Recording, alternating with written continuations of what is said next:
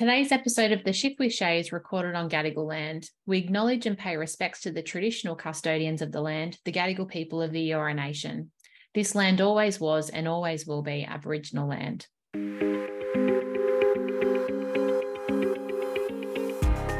Hi everyone, welcome to the latest episode of The Shift with Shaye. I'm Shaye Candish, the General Secretary of the New South Wales Nurses and Midwives Association and your host of this show. Today I'm joined by fellow nurse Cherie Bennett. Cherie's a clinical nurse specialist dealing in sexual health and HIV. She's also an academic at the University of Wollongong, a medical educator at the Australasian Society for HIV, Viral Hepatitis and Sexual Health Medicine, and a program manager at the Kirby Institute.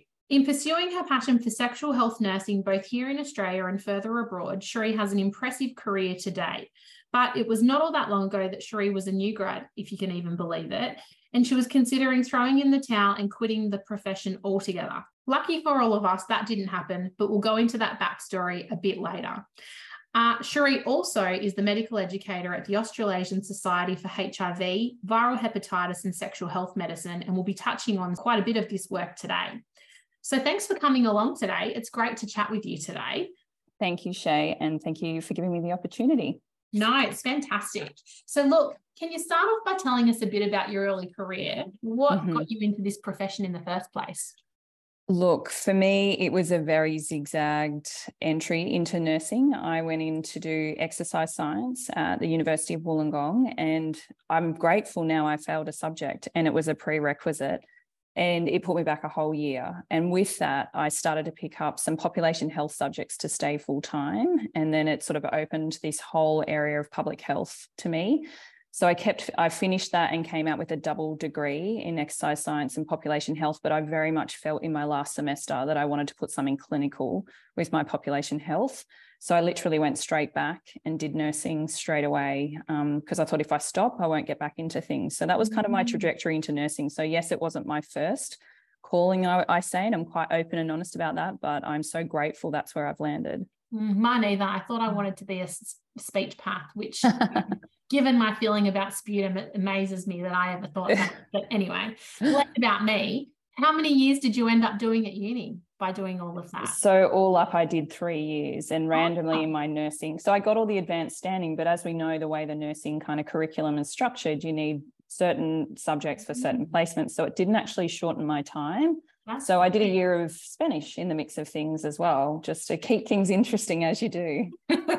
well, why not? You yeah. know, I hope that that came in useful for you at some point too. It actually does. I use it a little bit in my clinical now when we have right. Spanish speaking clients. So it's not all, all, all wasted. No. Well, look, the fact that you did all of that in three years, I think you really maximized that time, to be honest.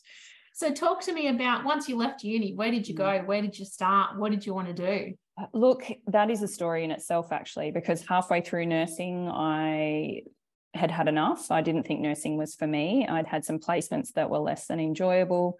I then associated that that's what nursing was going to be. Um, so I actually halfway through my nursing, and this will lead to your question as to where I went after I graduated, which I did graduate in the end.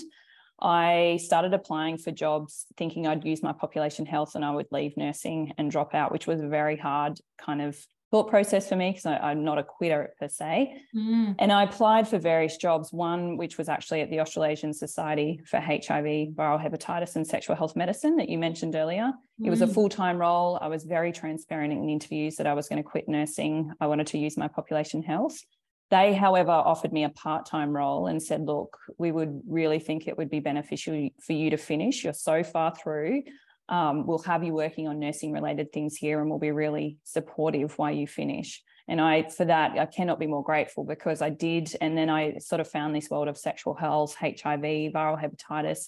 I met this whole cohort of nurses that I had never really thought about with such passion and commitment. And for me, that's kind of got me through my nursing degree, thinking that's where I might head. But like a lot of undergraduate nurses, I thought the be all and end all was to do a new grad program. So that's the pathway I, I, went. And I did get into a new grad, which I'm extremely grateful for. Um, however, you know, after my first rotation, here I was again realizing that this kind of ward nursing certainly wasn't the best fit for me. Yeah. And I was ready to leave the profession again. And again, that was a very hard thing to contemplate because I thought leaving a new grad would be a black mark against my name. And as I might remind all my undergraduate nurses now, I say to them, Has anyone ever said to me, Why did you leave your new grad? Has anyone ever realized on my CV? And no one has. And I'm quite open about it um, as to the reasons why I left. And then I saw a full time RN role at Sydney Sexual Health Centre, which is one of the biggest publicly funded clinics in the state. And I thought, you know what? Treat it like my second rotation if I'm to get it. There's a lot of people stay in their second rotation and just be really open minded. And I got that job, and probably within a month or two, I I was home, and that's how I felt. Um, so I'm very lucky that I had that feeling very early on, and I remind the undergraduate nurses that I work with now that you're not going to get that feeling straight away, if at all. But you've got to be really just nursing such a platform, and I'll speak about that quite a lot today. Um, I can't be more grateful that I stuck it out because mm. I certainly wouldn't be where I am today without my nursing.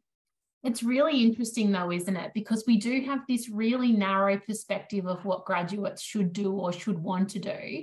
Mm. But actually, the breadth of all of the opportunities available to nurses and midwives is so vast. And nursing, I think, is such an incredible platform for so many different areas that you can go into. And you just, you know, I never thought I'd be sitting here. Like, I never imagined that as a nurse, I'd end up in an industrial kind of role. Like, you just can't even dream of the things that are available to nurses once you kind of get that qualification and get in and get some of that really kind of, um, I think, uh, you know the expertise around the critical thinking and analytical mm. approach that we take that's relevant in so many different areas. So i couldn't agree more. I think it's a really interesting perspective you put. And it's actually a, a, a perspective i really enjoy talking to the undergraduate nurses about. You mentioned i'm at the uh, university of wollongong in the nursing school there and i'm so passionate working with undergraduate nurses because i see them post their placements. I see that deflated look sometimes. I see that i've had the best placement most unexpected placement and I do two subjects with the nursing school, one being primary care. And I, I, feel very passionate about that one because that's the area mm-hmm. I'm in. And to explain to them that there is a life outside the wards and there's so many different ways you can use your nursing, you can tell it's quite eye opening because they're like, what do you mean? And what's your scope of practice? And you do your own microscopy and you have nurse initiated. And, and then further to that, with the third years, I work on a subject which is around clinical excellence and governance. And it sort of speaks to a role that I had in the ministry. And even then, you can see sort of the light bulbs going off with some of them going, actually, could policy be a space for me? So I think we've got such a broad skill set that's so applicable and you don't they don't realize it that you know there is more than the wards and that is a great area. Mm. But to be really open-minded, particularly if you're that person on the fence, that's easiest for me. And you know, I dealt with a few third years just recently going, oh, I'm just going to finish this semester and what it looks like after that, I've got no idea. Mm. So yeah, I feel very passionate talking to them mm-hmm. about that those perspectives. Well, that's really great advice. So tell us about sexual health. Why sexual health? You obviously found your people when you landed there. Yeah. Uh, what was it about the work or the, the clients or you know what, what is it that Look, keeps you kind of getting out of bed in the morning yeah and it does i so for me so when i went into that rn role i i actually didn't know how i would go clinically i'd worked in a project officer role I'd organized a lot of training education. I'd met these incredible nurses, but and then I also went in there thinking I will find this quite breezy because I've I've got a bit of a background here, but and I really I like talking about this and going. I actually found that transition very hard. I found the sexual history taking very hard, which I was surprised because I'm a talker. Like surprise, surprise, and um, I think when I there was a couple of reasons that I initially I was so well supported when I started, and I, that's another area that I, I talk to the undergraduates about. I say, remember this feeling you had when you felt like a duck out of water, when you sat in the handover room and they said, "We've got students. Who wants the student today?" and you see the heads bow. Like you remember those things because it will make or break a student or a new nurse um, and their placement. So yeah, I felt really welcomed. We're very well supported. Um, the training that kind of goes with when you start was astounding, and the support. The other element in sexual health is the scope of practice we have um, is huge, and you're very very autonomous. You run your own nurse-led clinics. You're doing your microscopy, depending on the clinic you work at, though, in saying that, and the the um, capability they have. But we have nurse-initiated standing orders, so I can see a patient from symptomatic patient depending on their symptoms from start to finish and you know send them away with their medication do all their follow-up so it's a quite an autonomous feeling um, the multidisciplinary environment that we work in you don't get that sense of hierarchy which i think is really nice. lovely. Like the nurses need us just as much as we need them, just as much as we need the counseling unit. So we're all, it's a very cohesive environment. Mm-hmm. Um, and yeah, probably the most important thing is the clientele. It's unfortunately, you know, even in a country like Australia, there's still a lot of stigma and discrimination attached to this line of work. Even when I speak to you know people within the healthcare profession and they go well why don't people just wear condoms and i have a very standard response now and i say well why doesn't your diabetic patient just follow their fluid restriction um, we deal with humans we deal with people and you know and we wouldn't be within jobs in healthcare if everyone followed everything by the book. Yeah. So it's probably my clients that is the thing that gets me out of bed every day. Um, and yeah just the environment that we work in. It's mm-hmm. a really yeah a really supportive and it's and it's always changing as well. You know i've particularly hiv which is an area i've specialized in there's not a lot of other health conditions that you can say from 40 years ago went from defined by death and now it's a chronic condition you can live the same average lifespan as someone without hiv so that's a pretty cool thing to be able to say so there's, I could, you know, we could do a whole separate podcast on that, Shaye, as to why sexual health and why I see myself here for a long time. Um, but yeah, I certainly feel very passionate about it. Mm. And, you know, I think you're possibly the second or maybe third person I've interviewed who comes from a sexual health background.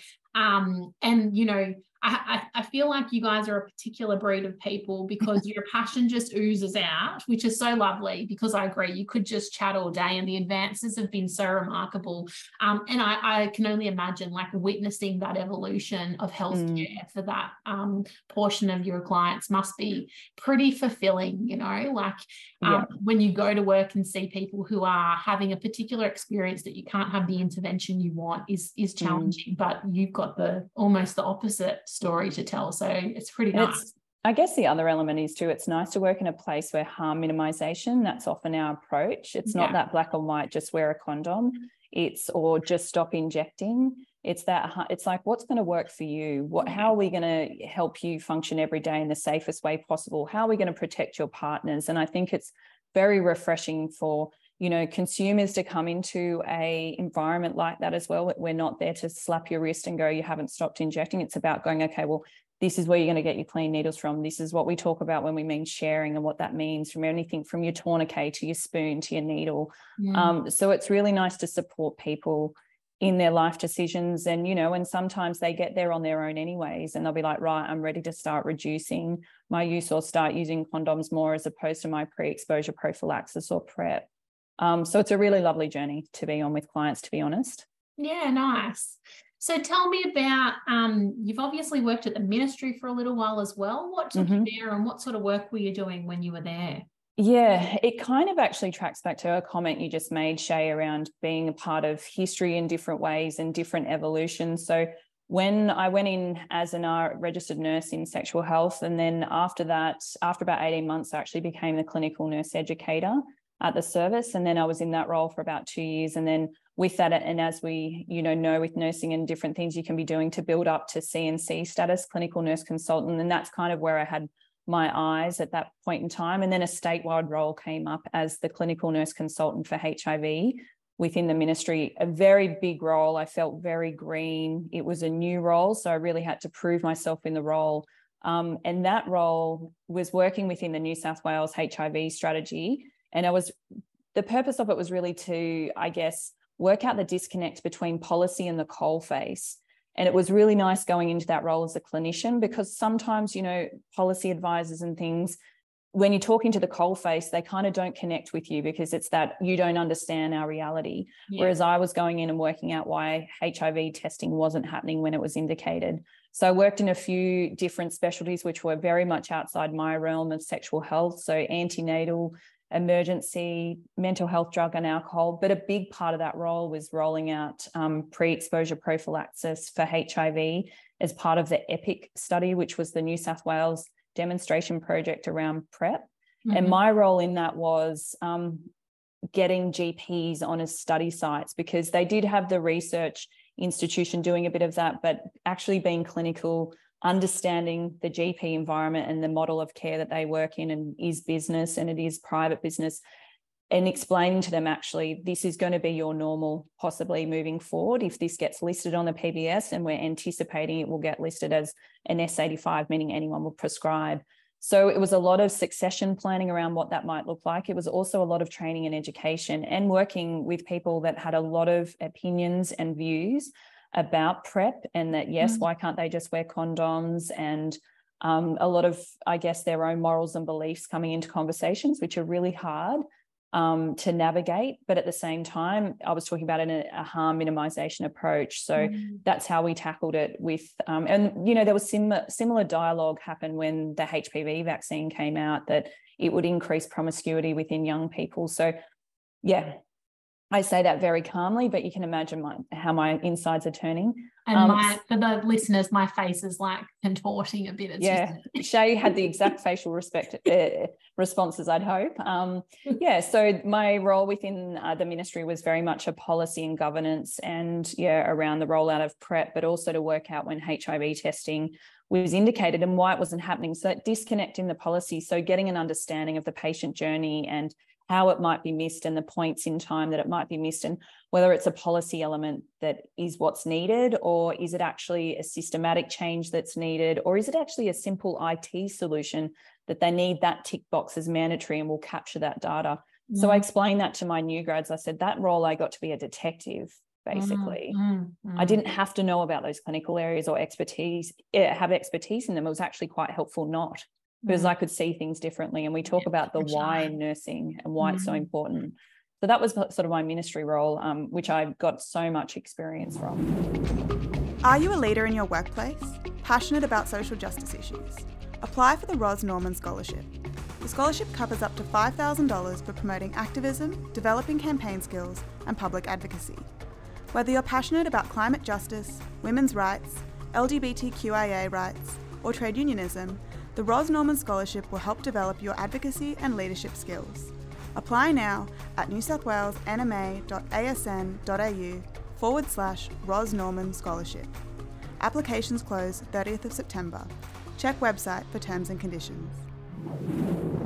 It must be really um, rewarding for you as well, you know, coming in with this perspective and passion around sexual health and being able to kind of leverage all of that knowledge um, at scale, you know, to mm. really impact more patients and the experience that they have um, on, you know, some of those sort of rollouts and, you know, new areas of innovation.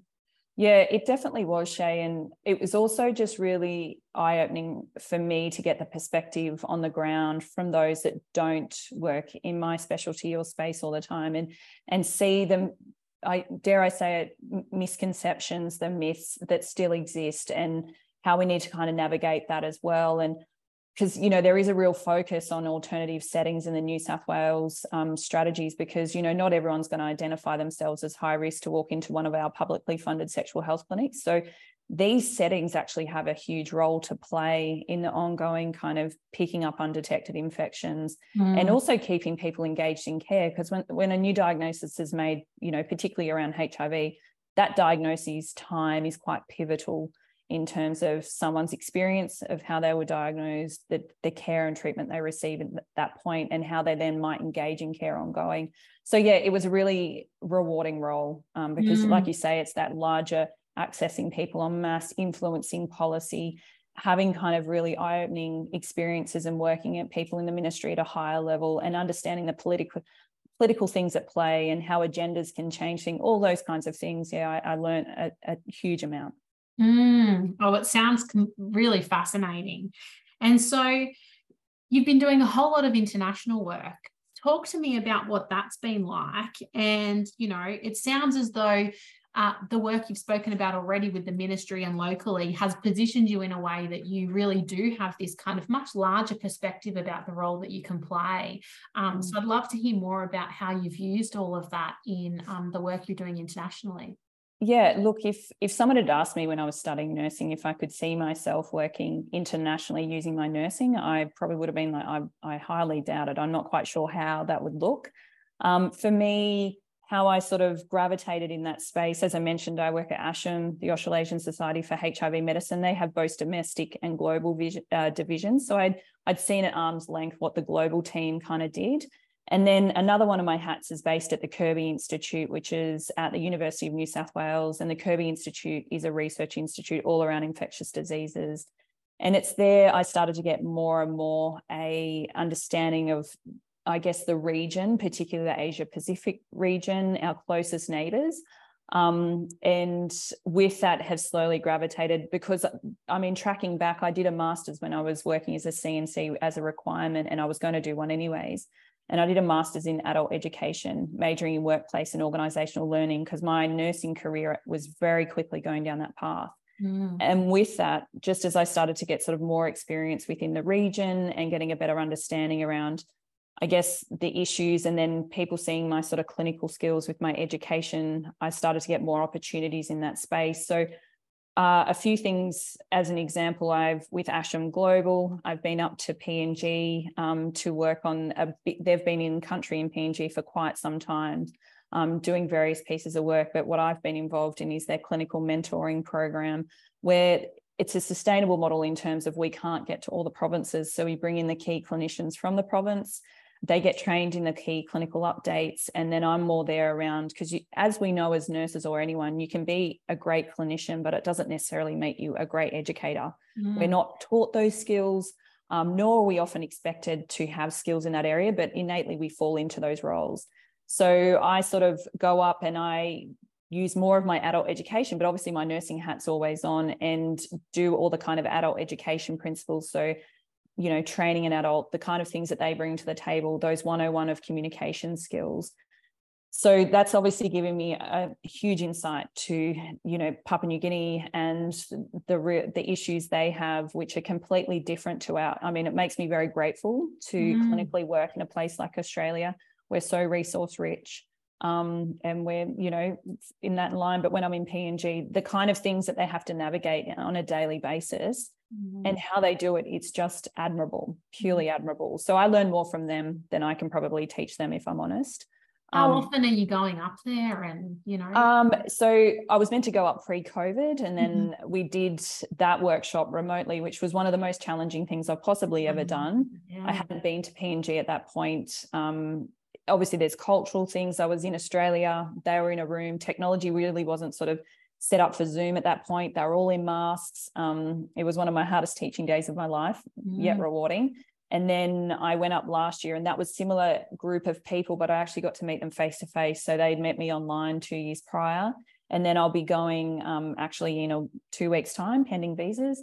Um, and this one's around a train the trainer kind of model where um, we're trying to assist them in embedding regular training within their services. So, like an in service, like we would normally do. Mm. So, giving them the resources and skills to run in services and what that looks like and how to do monitoring and evaluation and sort of get drawing the dots for them to align it with their strategies and their doc, those kinds of things. So, when they're reporting back and putting up a business case for possibly whether it be more staff or more funding, helping them sort of navigate all of that. So, mm. and so really not rewarding. unique to sexual health. This is, you know, your kind of just adult education principles that they're applying to whatever clinical yes they're in. Yeah. So that's a good question, Shaye. With this program, they are people, the clinicians are all sexual health and HIV, but okay. that's not really what I'm there for. I'm more mm. around the adult education side of things. And again, this is what I tell my undergraduate nurses. I say, I'm kind of there because I have a clinical hat and I can understand what they're talking about clinically, and then I can apply it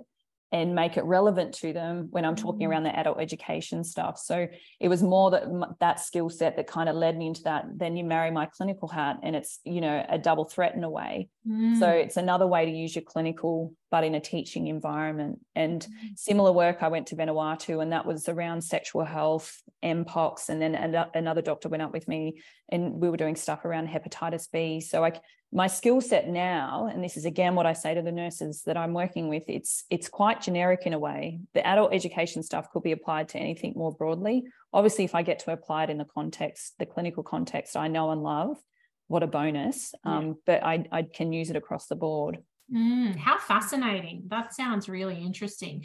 And so, are you seeing similar types of trends? Um, you know, obviously, their healthcare system is fairly different to mm-hmm. ours um, across the Pacific. We see that sort of everywhere. but people are people in lots of places and sometimes the issues you see or the challenges you see are really connected with human behavior i'd be curious mm. to understand you know is that what you see or do you see something really different Look, there's elements that are definitely the same. Um, I mean, we don't deal with kind of the resource shortages that they deal with, whether it be EDTA blood tubes, stockouts of medicines. Um, they don't do even, tests yeah. even their kind of infrastructure and things you know make it so much more challenging challenging yeah let alone like and they have a lot of stockouts of medicines they do a lot of syndromic me- um, treatment because they don't have the testing capability so mm-hmm. you never have in a lot of the places a real sense of the scale of the problem so you mm-hmm. have to sort mm. of talk broadly as in terms of what are people presenting with you then marry the stigma and the discrimination and the taboo of the subjects that we're dealing with um, adds a whole nother layer because it it prevents people from presenting to services. They're also fearful i guess how they might respond in those services. And in terms of the health issues that affect kind of the countries that we deal with they're all it's all quite individualized but it all is a reflection more broadly of access and you know, political agendas and different things like that. So, uh, as an example, in Papua New Guinea, HIV is a huge problem and increasing rates, um, as well as syphilis. Then, you know, if you go to Vanuatu, their HIV rates are actually very low, but then you sort of query, are they low? Like, is there just not enough testing going on? Yeah, um, their hepatitis B, there's around 10% of the population that have hepatitis B, mm. and the mm. majority of it is mother to child and it's completely preventable. Mm. So yeah, there's actually a, a larger piece of work. Um, WHO is um, working across this. It's called triple elimination, where there's a focus on HIV, syphilis, and hepatitis B um, elimination in mother to child. So there's you know there's a lot of stakeholders, a lot of kind of huge players involved but there's also a lot of system kind of issues that fa- these countries face. And it even can be things like the procurement processes. I really got to handle and if you had to ask me as a nurse whether i'd ever you know have an interest or an understanding of procurement no but it's actually you can see how it's such a stopgap in you know the success of some things. Absolutely. yeah so there's lots of things where you know it is same same. It's just on larger scale if mm. anything. Mm. but if anything when i come back and work in clinic in australia i can float above a lot of things now because i'm like we have power today we have water yeah. we have edta tubes. It's a good day. Yeah. Um, so it does really help me clinically as well just to really enjoy what i do and feel so grateful. Mm, interesting. Different way to have a you know different perspective isn't it so, talk to me about how all of these pieces um, bring you all the way back here to uh, the University of Wollongong. We've just discovered that we're neighbours. We live very close together in Illawarra here on Dharawal country. Um, and yeah, you're teaching at the local uni. I'd love to hear about that. Yes, thank you. Um, yeah, I'm very proud to be living and working back on Dharawal country. Um, I had moved from a smaller country town to do my uni time, which was here in Wollongong. And I actually didn't really see myself leaving the area because I really loved it when I moved here and then fell into nursing and stayed here much longer. Um, so, yes, have moved away and now I'm back in what I call home. And yeah, it was an obvious kind of whether to just reach out and see, because I'm realizing more and more teaching and public speaking is really my love and spreading my passion, and particularly you know the passion for how valuable nurses are and how valuable you are as an undergraduate nurse as a new graduate nurse and your role you play in our future is one of the areas in particular. So it just seemed like a natural fit to possibly see what opportunities sat within the university. Um, and uh, yeah so I'm, I'm really grateful to one of the lecturers there kat stevens. She had a meeting with me and had a really good chat and she identified that I'd probably fit well with the clinical governance subject and the primary healthcare subject. And she couldn't have better placed me, to be honest. Um, they're two key areas of my passion areas. And I'm thoroughly enjoying being back around the undergraduates because I say to them, I may have been a nurse for 13 years, guys, but it feels like yesterday. I know the feeling of being on placement. I know the feeling of how uncertain that is. I know the feeling of a, a crappy placement. I know the feeling of one that you've come out of going, I didn't expect that. But mm. and just the value of because one thing I always ask them after their placements, tell me what it was you liked, and then tell me what, it, what one thing that you didn't enjoy. And the one thing that it always draws out for the groups is it's the culture. on the ward, they were like, I went into palliative care. I had no expectation. I loved it. And I'm like, what is it that you loved? And then they'll say, the people, I was made to feel welcome. I, you know, they went out of their way to show me things. And I think it just really shows the value as any setting, any ward, any workplace can be phenomenal and attract really amazing nurses, but you've really got to create that. So I do really remind them of that as well. I'm like, you may be a new graduate next year, but you're going to be put with student nurses. You create that, you set that precedent, you set that tone mm. um, with that. So yeah, I, I'm so grateful to be back at the uni because it's been obviously pivotal in my career. That's where I got my qualifications from. So to be influencing, hopefully, um, our next generation of nurses, it's an honour and a privilege.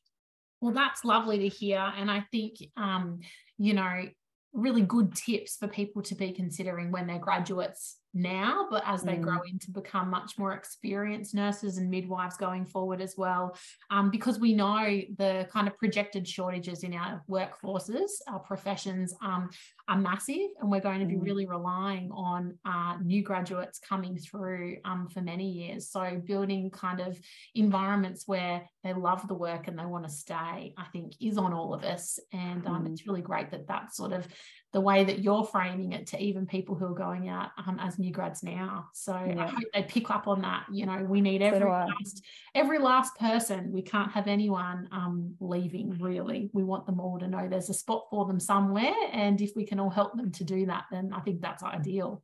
And I think it's a good point that you just said too, Shaye, about a spot there for all of them. And one of the things I have drilled into the third years is going, let's talk about your plan A, your plan B and plan C because you know people find it quite odd that you know there isn't necessarily enough new graduate positions for new graduate nurses. So I talk to them about their utopia which is getting the hospital they want getting the rotations they want and I said it's very much a utopia. Let's talk about plan B which might be getting your rotations but not your hospital. Let's talk about your plan C which is not your hospital not your rotations and what's your plan D? And you know talking about you can go into an RN role straight out and you're very be that proactive person reach out to the nurse unit manager reach out to the clinical nurse educator find go and meet them. Because i said in our service we have hired new grads straight out because they have been very proactive. Look at the like the free education. I talk to them about working in general practice. It's another great area. But you know they go oh we're not part of a new graduate program as such. I said but you are an adult. Make your own new graduate program, connect with the primary health network. They run a huge amount of education for mm-hmm. nurses. Mm-hmm. You bespoke your own. You've actually got it. Because I said, go into a very open mind what a new graduate program might look like. You, it might actually be you doing four like quarterly in services, and that's your new grad. So reach out to the hospital you want to go to, ask them, do they have a new graduate program manager? What does your new graduate program look like? Like all that kind of stuff to go, it's okay if you don't. And I'm like, and I'm a walking, living, breathing example of someone who left a new graduate program. Mm-hmm. And here I am. Um, so yeah, just giving them those sort of tips and tricks because it's very much a time of their life. It feels like you're back to like your ATAR, your UAI, like, and no one, you know, has asked me about that since either. And it was the be all and end all. So I sort of relate it to that. And they're like, oh, okay. It's but so it funny you said that because in my mind, I was thinking exactly of that example. You know, we put so much emphasis on mm. that moment, and that moment is important for the people who are living it at that point in time. But beyond that, it doesn't really have any direct relevance no. to much else that you do yeah. Yeah. So i do really like i guess bringing that home as well to go it will be okay regardless where you land. Mm-hmm. and also reminding them as well if you lose your passion and your drive in an area don't turn into that nurse mm-hmm. that negative nurse. We don't like working with that nurse. So find your new passion. So it's either time to find a different area a difference but whatever that might be but don't be that nurse that stays and then you will have that influence on your student nurses and your new graduate nurses and possibly turn them away from the profession. Mm. So many like useful uh, tips there. I think we could chat all day, to be honest. You're well, we're neighbors, so I'll see you for a coffee yes, anyways. Definitely. uh, really fascinating to chat with you. Um, I feel like we've kind of touched on lots of different areas um, and probably haven't fully done justice to all of them. But um, thank you so much for talking to me today. It's been really interesting getting to know you and to hear about your experiences. Is there anything that we haven't covered that you think we need to double back on and cover off? No, nothing at all. I think I'm just really grateful for the opportunity to talk about a specialty that I feel so passionate about to I guess, demonstrate the different areas you can use your nursing. It is such a platform. Um, I use it in so many different ways, and all of my roles and my hats wouldn't be possible without my nursing. So that's one thing I always like to reinforce. And just remind our undergraduate nurses, our new graduate nurses, that you are our future. So create what you want, really. And yeah, and thank you to the, the union for everything you guys do for us on a daily basis. Yeah, and to you, you guys are the union, right? I'm just here to facilitate. That's my job. Well, thank you. Hey, thank you so much, guys. Applications are now open for the Edith Cavell Scholarship. The Edith Cavell Scholarship provides funding for nurses, midwives, and students to undertake accredited nursing or midwifery studies. Applications close 31st of July. Please see website for terms and conditions. Well, that's it for this episode of The Shift with Shaye. I hope you enjoyed my conversation with Cherie, and I look forward to sharing more stories with you from the world of nursing and midwifery. If you enjoyed today's chat, please make sure you subscribe to this program wherever you get your podcasts from. And please leave us a review, it helps others to find the podcast. If you have a story to share with us, let us know by emailing us at the shift podcast at nswnma.asn.au. Bye for now.